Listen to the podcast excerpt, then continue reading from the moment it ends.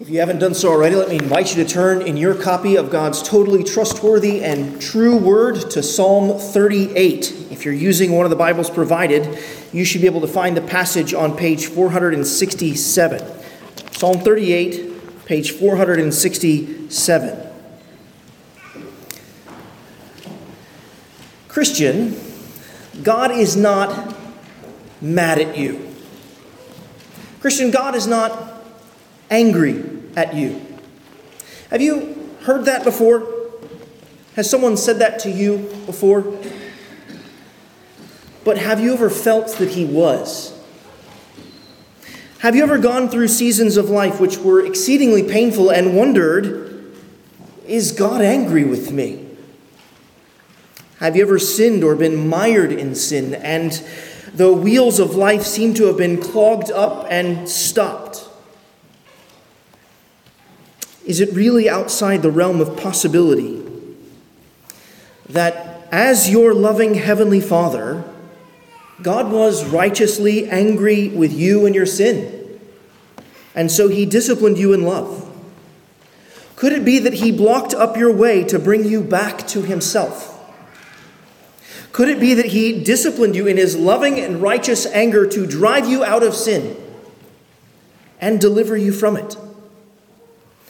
In dealing with his children, God's anger is never vindictive, it is always virtuous.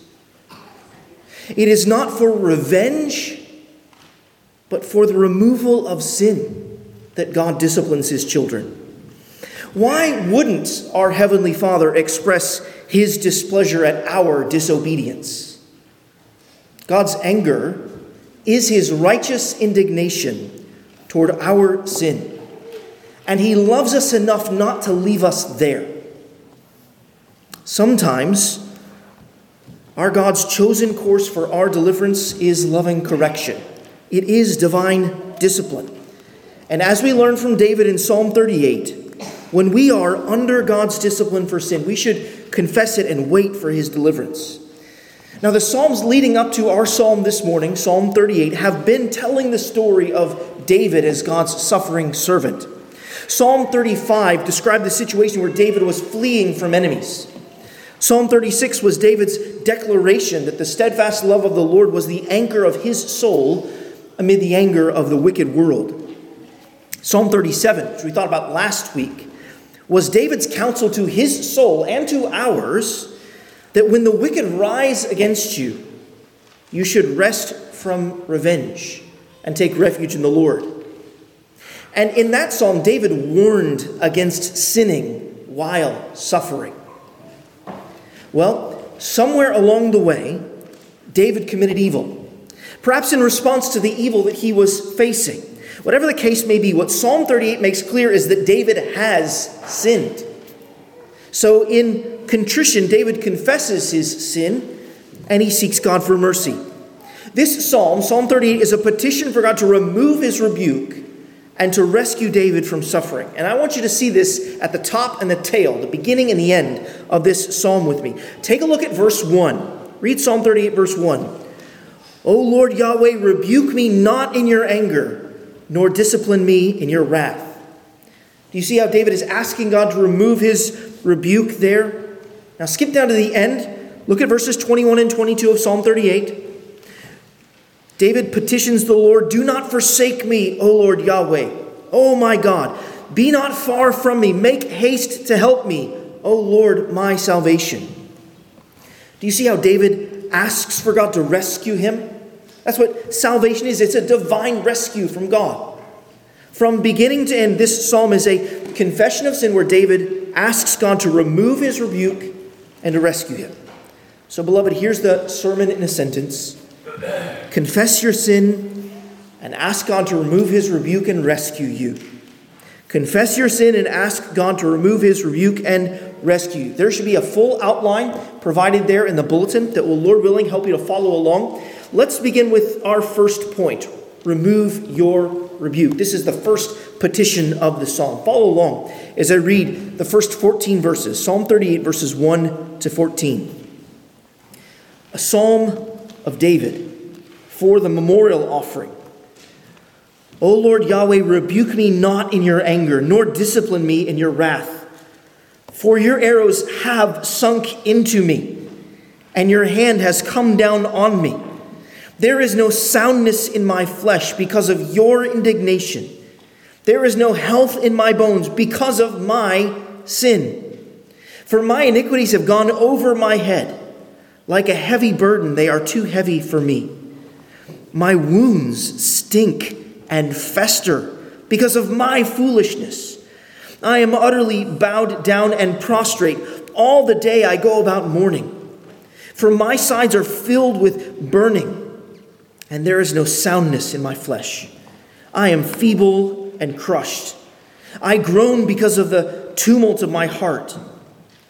O Lord, all my longing is before you. My sighing is not hidden from you. My heart throbs, my strength fails me, and the light of my eyes, it is also gone from me. My friends and companions stand aloof from my plague, and my nearest kin stand far off. Those who seek my life lay their snares. Those who seek my hurt speak of ruin and meditate treachery all day long. But I'm like a deaf man. I do not hear, like a mute man who does not open his mouth. I have become like a man who does not hear, and in whose mouth are no rebukes. Well, you'll notice that our psalm begins with an ascription there at the top. We're told that this psalm is by David and that it was for the memorial offering. Uh, memorial, as you may know, is connected with memory and remembering. Perhaps David offers this prayer as he offers his sacrifice.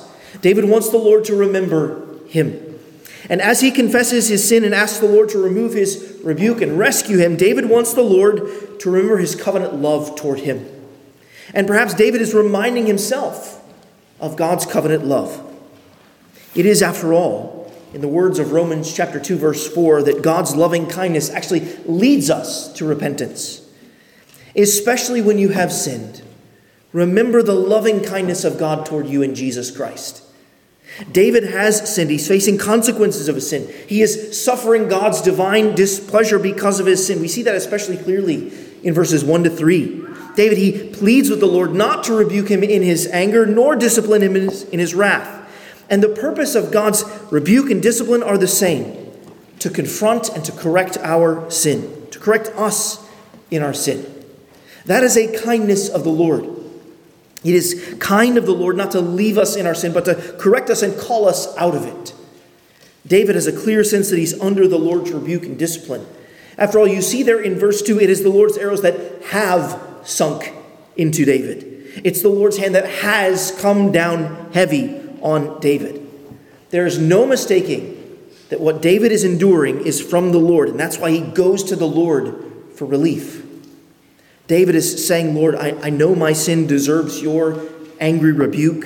I know that I deserve to be disciplined in your wrath, but I, I can't bear it.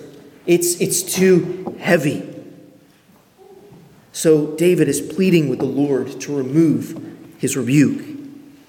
The purpose of God's loving discipline is to drive his children away from their sin and to him. This rebuke has doubtless made David aware of God's divine displeasure, and God can be angry with his people. God has been angry with his people. We see this all throughout the Old Testament. We're told this in Numbers 11, verse 1. And the people complained in the hearing of the Lord about their misfortunes, and when the Lord heard it, his anger was kindled. Amazingly, the people of God, in that same chapter, they continue to complain against the Lord. And in Numbers 11, verse 10, we read, And the anger of the Lord blazed hotly. Numbers 11 concludes with yet more sin from Israel. And we're told this in Numbers 11 33. The anger of the Lord was kindled against the people. Moses himself confessed in Deuteronomy chapter 3, verse 26, that the Lord was angry with him.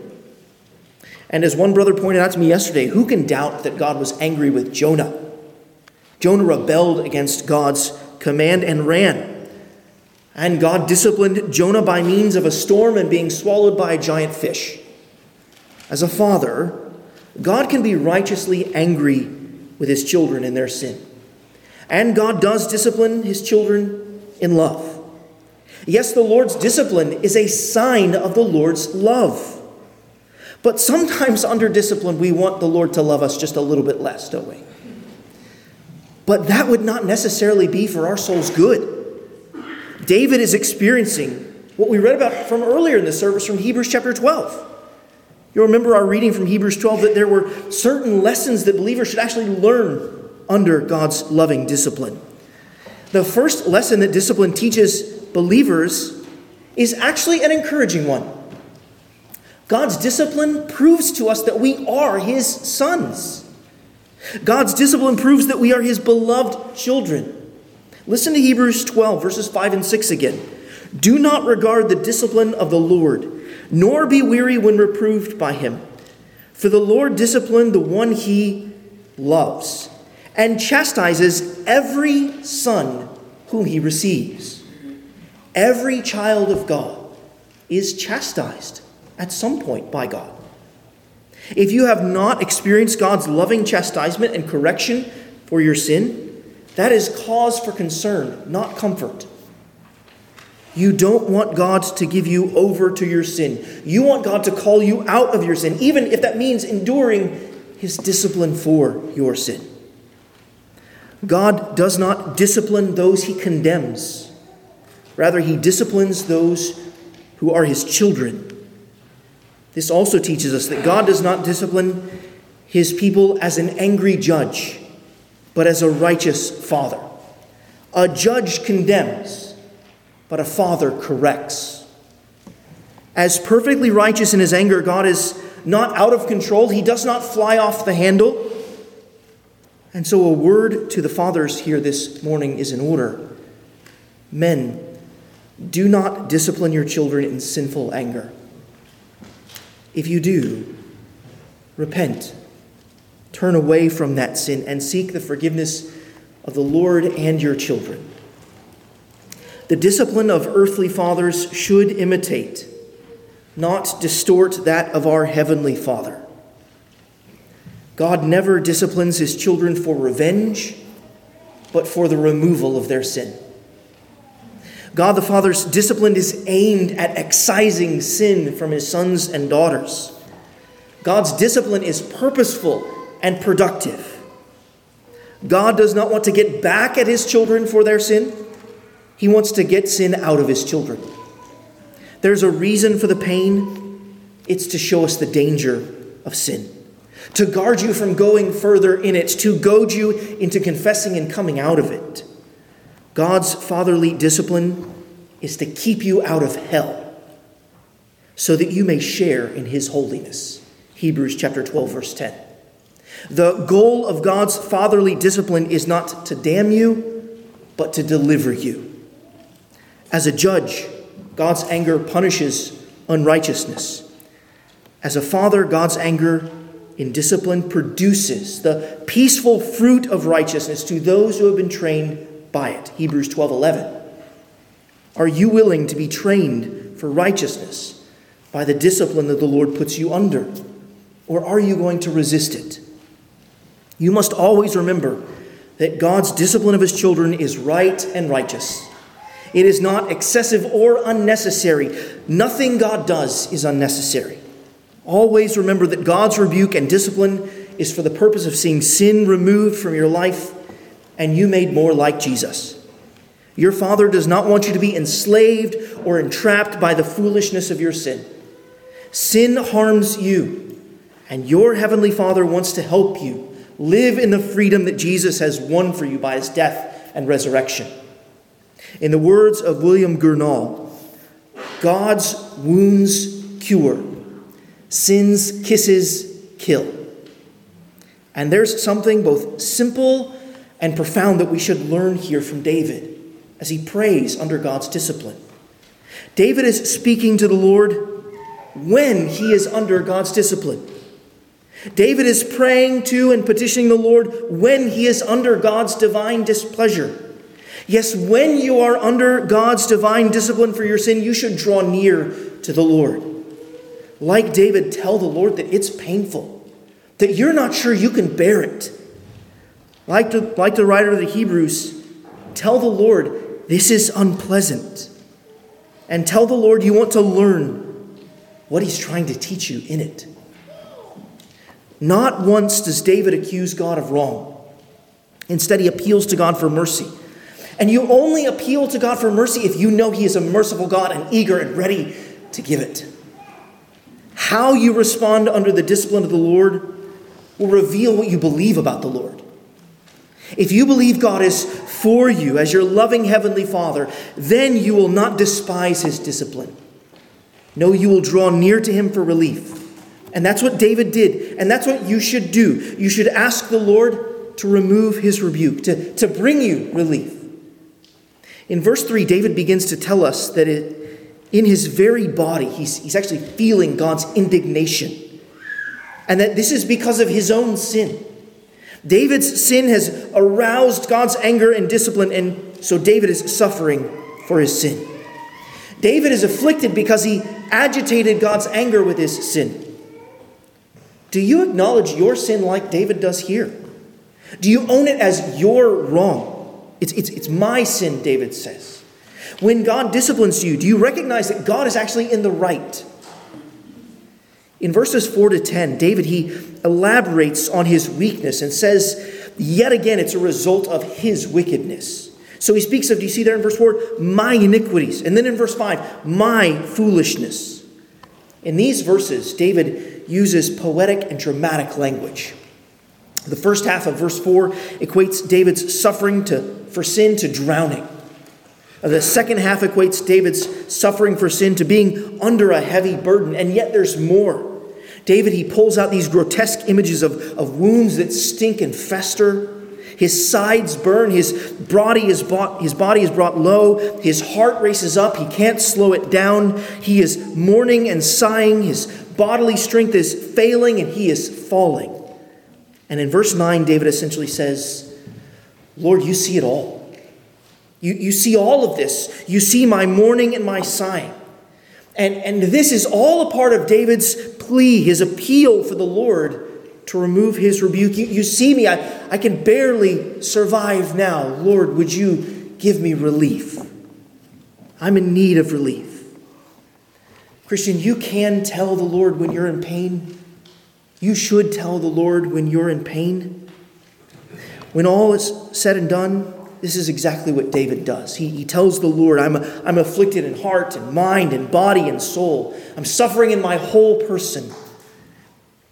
Now, maybe these images are poetic explanations, but I think any believer who has known severe conviction of sin can tell you there is sometimes an impact on the body. We are integrated beings. What is occurring in our souls can have an impact in our bodies, and what's occurring in our bodies can have an impact on our souls. Beloved, step back and think for a moment about what's being described here. Did David's sin bring him happiness or heaviness? One of Satan's great lies is to tell you that sin will make you happy. Satan says, Take that bite and all will be better. When the truth is, you take that bite and all will be bitter. We should fear the Lord and fear to sin against him. Now, I need to usher in a word of, of pastoral caution here. Not all of your sufferings can be traced to a specific sin you have committed. For example, you can't always trace your migraine to a misdeed. David, he has divine insight as an inspired author of Scripture. He has divine insight concerning his present affliction. And so, with the Spirit's help, he's able to trace the source of his suffering to his sin. That's a merciful revelation from the Lord. You know, the Apostle Paul was actually able to do this as well. As a divinely inspired author, he wrote to the Corinthian congregation in 1 Corinthians 11. You'll remember, in the latter half of that chapter, Paul actually rebuked the Corinthians for improperly taking the Lord's Supper. They had sinned against the Lord, they had sinned against one another. And Paul said to them in 1 Corinthians 11, verse 30, that is why many of you are weak and ill, and some have died. Paul says, Your misuse of the Lord's Supper, your sin against the Lord and against one another, in wrongly partaking the Lord's Supper is the very reason why some of you are sick and some of you have even died. David and the Apostle Paul, they had divine insight to see that the suffering could be traced back to a specific sin. We can't always do this. Sometimes we physically suffer because something has happened to us, or something's been done to us, or others have sinned against us, or because we live in a fallen world where our bodies, because of the curse, they break down and decay by various diseases. That does not always happen as a direct result of sin, some sin that we have committed.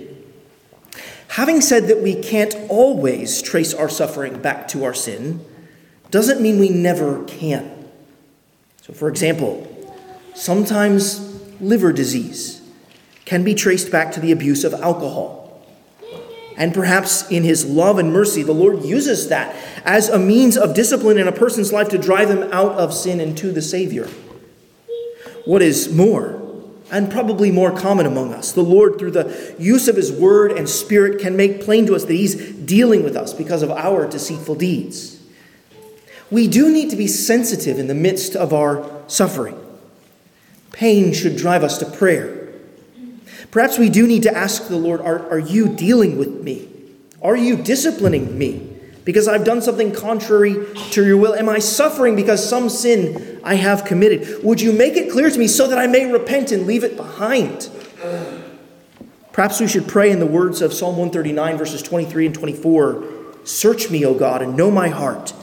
Try me and know my thoughts, and see if there be any grievous way in me, and lead me in the way everlasting. Now, where the Lord does not shed light, trust his love. Sometimes our suffering is like that. It's like that of Job's. Job was righteous. Job was not suffering because of his sin. And so Job was, was baffled, he was bewildered by what he was enduring. Sometimes we cannot tie our suffering, our difficulty, to some sin.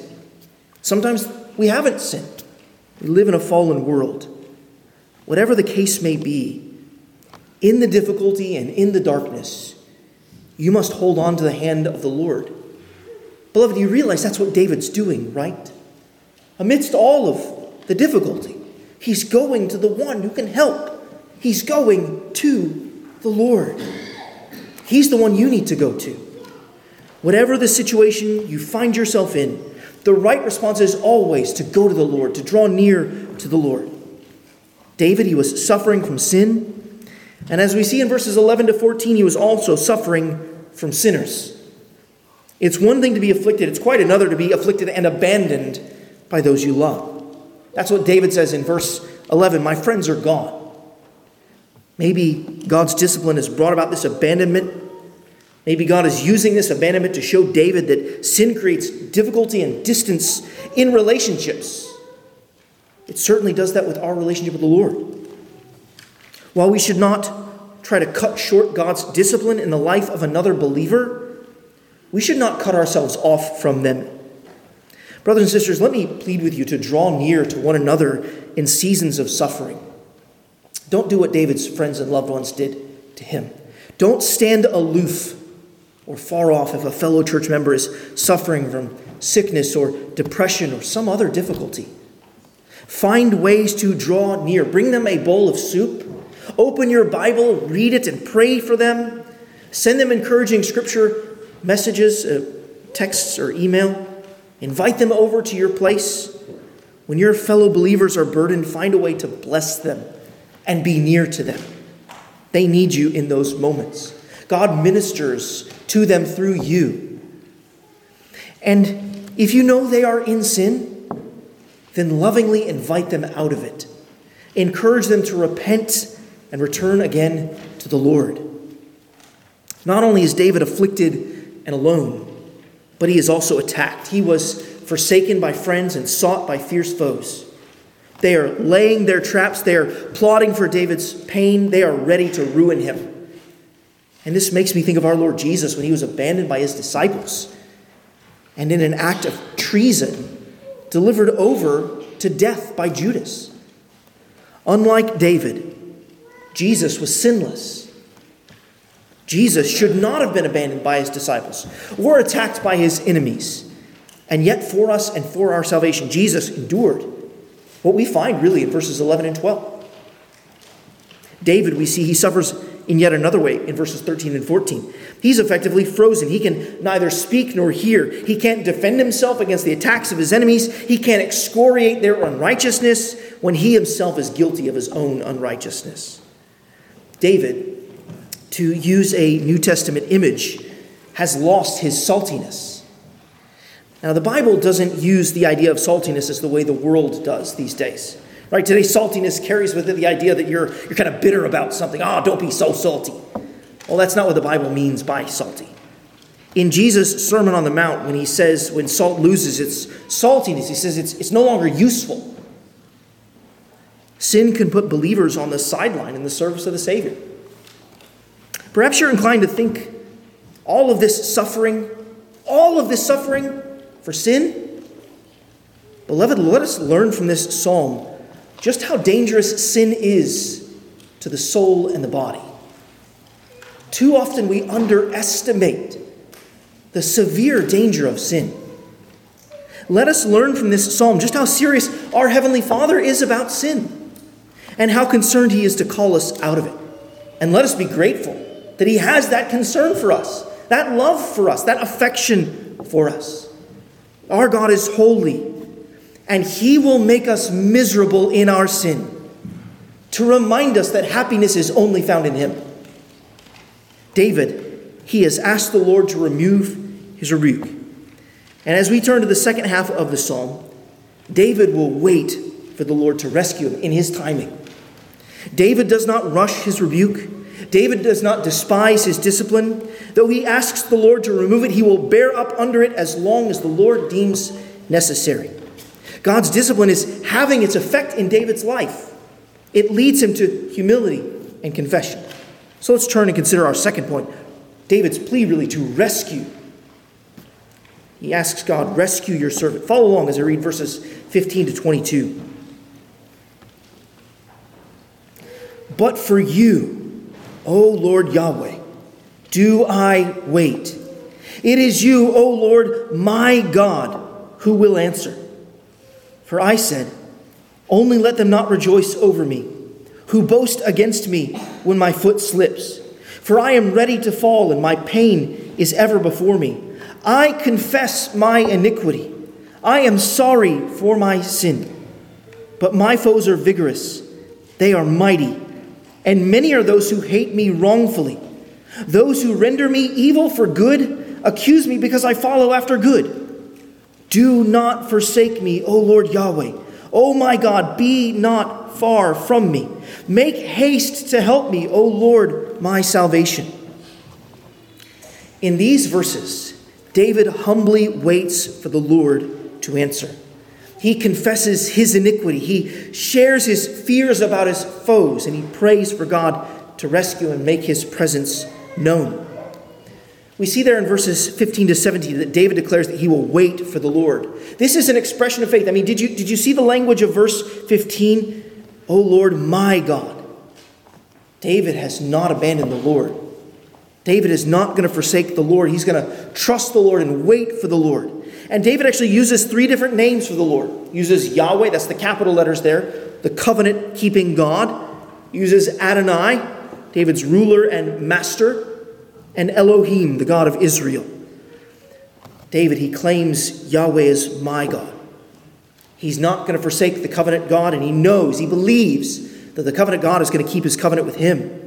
Remember, Yahweh has made promises to David. If he is on the run from Saul, as the previous Psalms seem to suggest, then he holds the promise that he actually will one day be king. David knows the Lord will not fail to keep his promises. He's a trustworthy God. So David will wait. And beloved, you need to remember as you wait that God is not dithering in the delay. The heart of faith believes that though the delay is unpleasant, it is most profitable in God's design. God is working his purposes out, and he is working sin out of you. David's willingness to wait for the Lord is humble submission to God's wisdom, to God's timing. And beloved, there are lessons to learn in God's long delays. It will do you no good to hurry your Heavenly Father. I mean, He does not operate by your time or mine. He does all things in His time. Ecclesiastes 3:1. He does all things well. Mark 7:37. David's only hope is that God will answer, and that is your only hope too. So, when called to wait upon the Lord, keep calling out to Him in prayer until He answers. Ask the Lord to help you wait patiently and prayerfully. Ask the Lord to profit your soul while you wait patiently. What we see in verses 16 and 17 is that the heart of faith believes that a delay is not a denial. Rather, it's an invitation to depend ever more upon God. David is reminding the Lord of his previous prayers and his present plight. David prays, Lord, this is the petition that I brought you in the past, and I'm bringing it to you now again. Did you know that you can ask God for something again and again and again? Do you remember Jesus' parable of the persistent widow from Luke chapter 18? She kept going to the judge, asking the judge to give her justice over and over and over again. And I wonder if you remember how Luke introduces Jesus' teaching in that parable. He introduces it like this in Luke 18 1.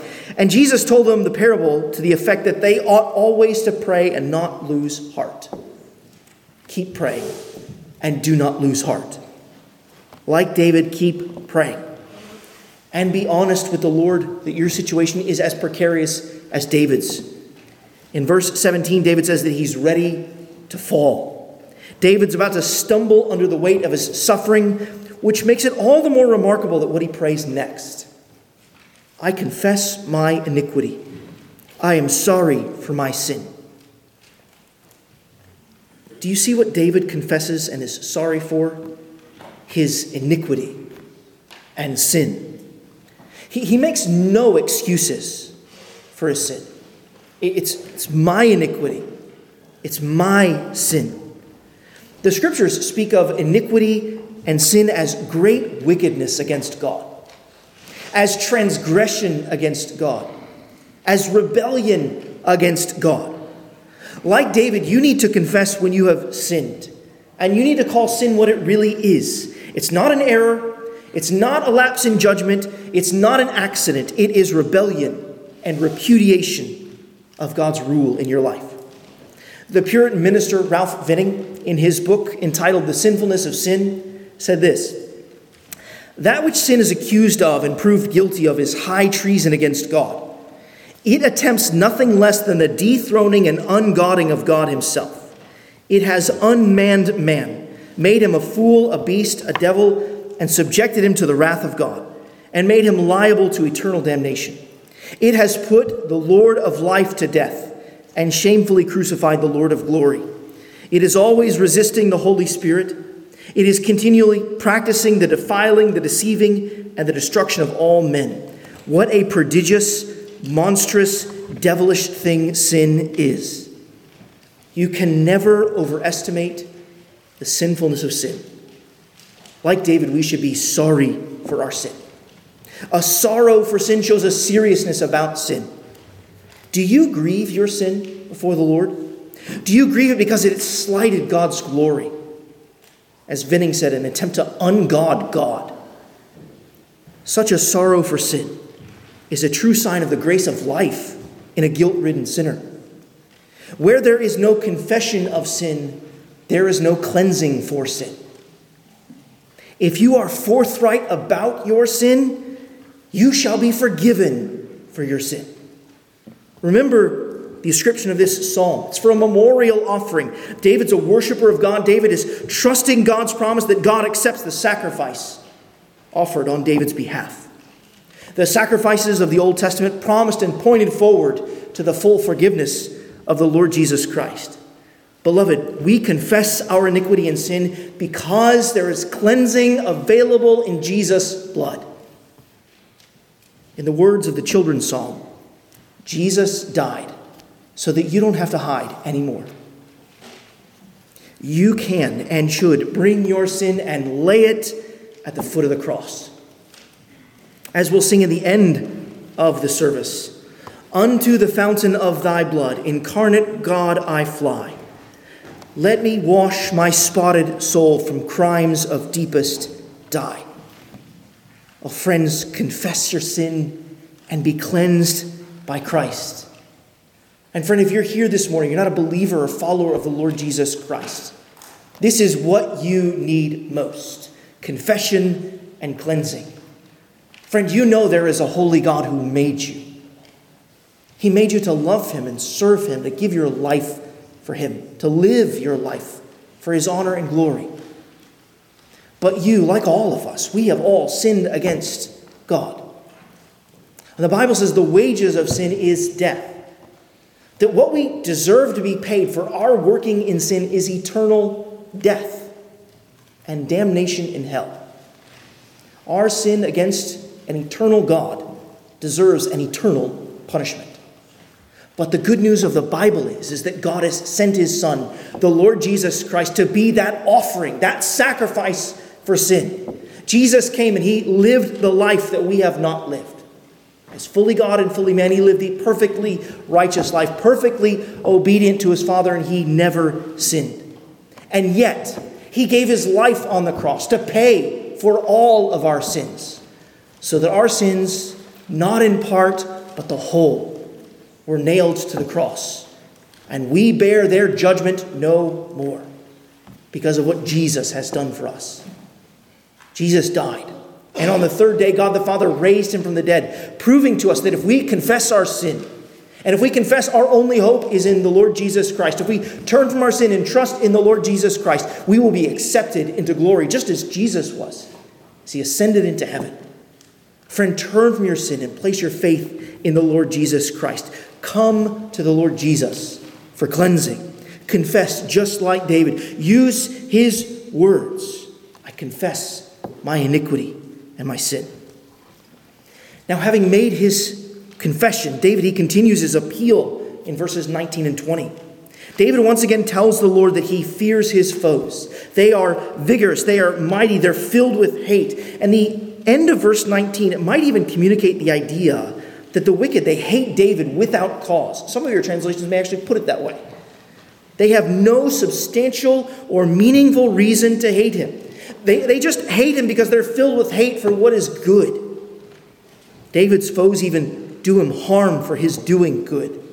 David's righteousness is punished by their unrighteousness. David's good deeds do not go unpunished by these foes. Friend, didn't our Lord Jesus endure the same hatred? I mean, think of Jesus. When he healed that man with a withered hand on the Sabbath, what was the response? Luke 6:11 tells us that when Jesus healed a man with a withered hand, Jesus' foes were they were filled with fury and they discussed with one another what they might do to Jesus. They had no grounds for grumbling against Jesus. They hated him without cause. They rendered him evil for the good that he had done in healing that man and because he followed after good. This may happen to God's people in this world today. Jesus tells us that if we're his disciples, we'll endure hatred because of him and because the world hated him first. Sometimes we will suffer for our sin. Sometimes we will suffer because God's hand is heavy upon us and discipline, but sometimes our foes will render us evil for our good. Whatever our condition, we should carry everything to the Lord in prayer. That's where David concludes this psalm. Look at the final two verses again. Do not forsake me, O Lord Yahweh. O my God, be not far from me. Make haste to help me, O Lord, my salvation. Do you see what David is praying? Do you see the me's and the my's in these two verses? This is personal and this is painful. And yet, David is persisting in prayer. He's believing.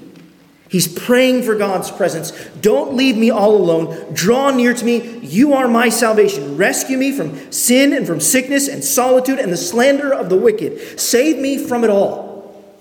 Do you see that David is actually still waiting? Many Psalms kind of give us relief at the end, telling us that deliverance has come. The Lord delivered his servant. But not this one. It ends with a petition. David is going to have to continue to live the truth of verse 15 that he's waiting for the Lord. In fact, David actually just rolled out the three different names for God in verse 15. He, he rolls them out again there in verse 22. David is going to have to continue to wait for Yahweh, his covenant Lord. David must wait for Elohim, the God of Israel. David must wait for Adonai, his ruler and master. He's going to have to wait for God to save him and rescue him. David is still suffering. And, beloved, you need to recognize that confession of sin is not a magic incantation that removes consequences or God's immediate discipline or God's discipline immediately. David knows where to go when disciplined to the only one who can rescue him and deliver him, the Lord. And, and just think about the flow of this psalm. David began at the feet of the Lord.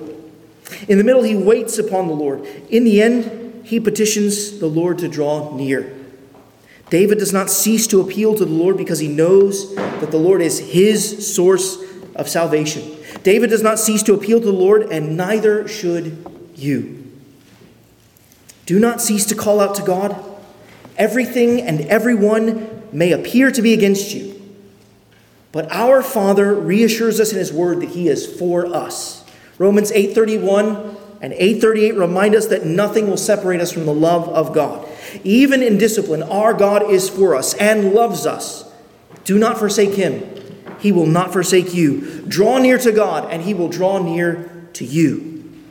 You may be made to wait for God's rescue, but perhaps it is precisely through his discipline that he will bring about your deliverance. David has just asked God to do the very thing that God loves to do to draw near to his children in their need, to make his presence known to them. That's what you need when your pain is heavy, for the Lord to be present with you.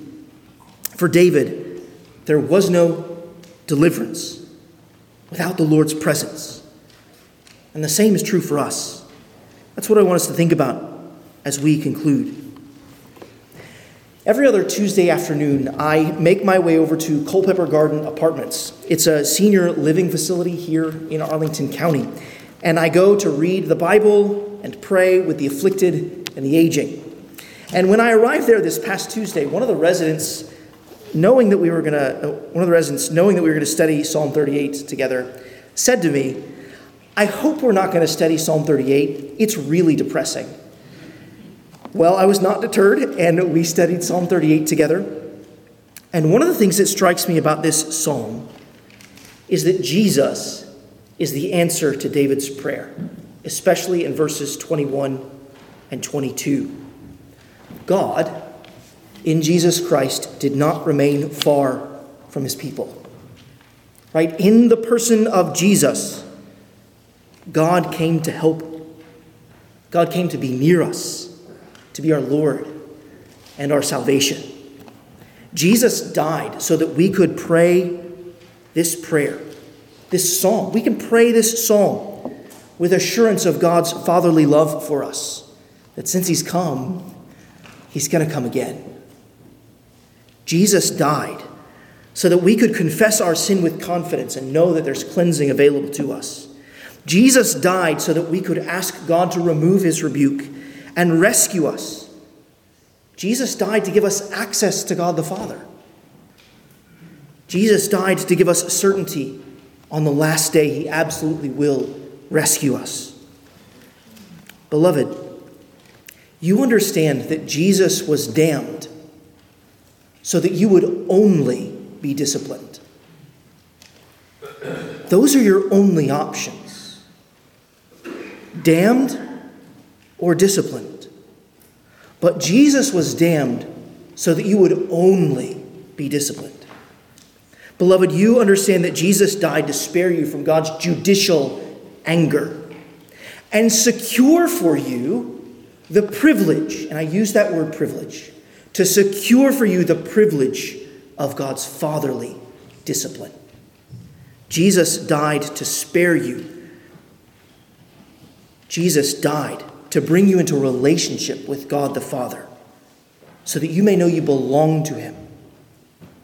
Beloved, whenever you are suffering under the disciplinary hand of God for your sin, remember Christ. remember how he was not spared so that you would be spared, so that you would be saved and rescued. Yes, confess your sin and ask God to remove his rebuke and rescue you from suffering. And remember that he will answer this prayer yet again when Christ returns. He will come, he will make haste, he will not forsake you, he will be your salvation. Let's pray together.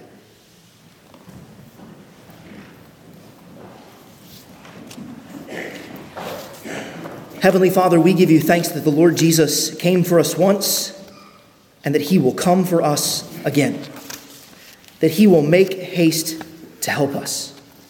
Father, we pray and ask that we would go to Jesus since he will come to us again. We pray this in Jesus' name. Amen.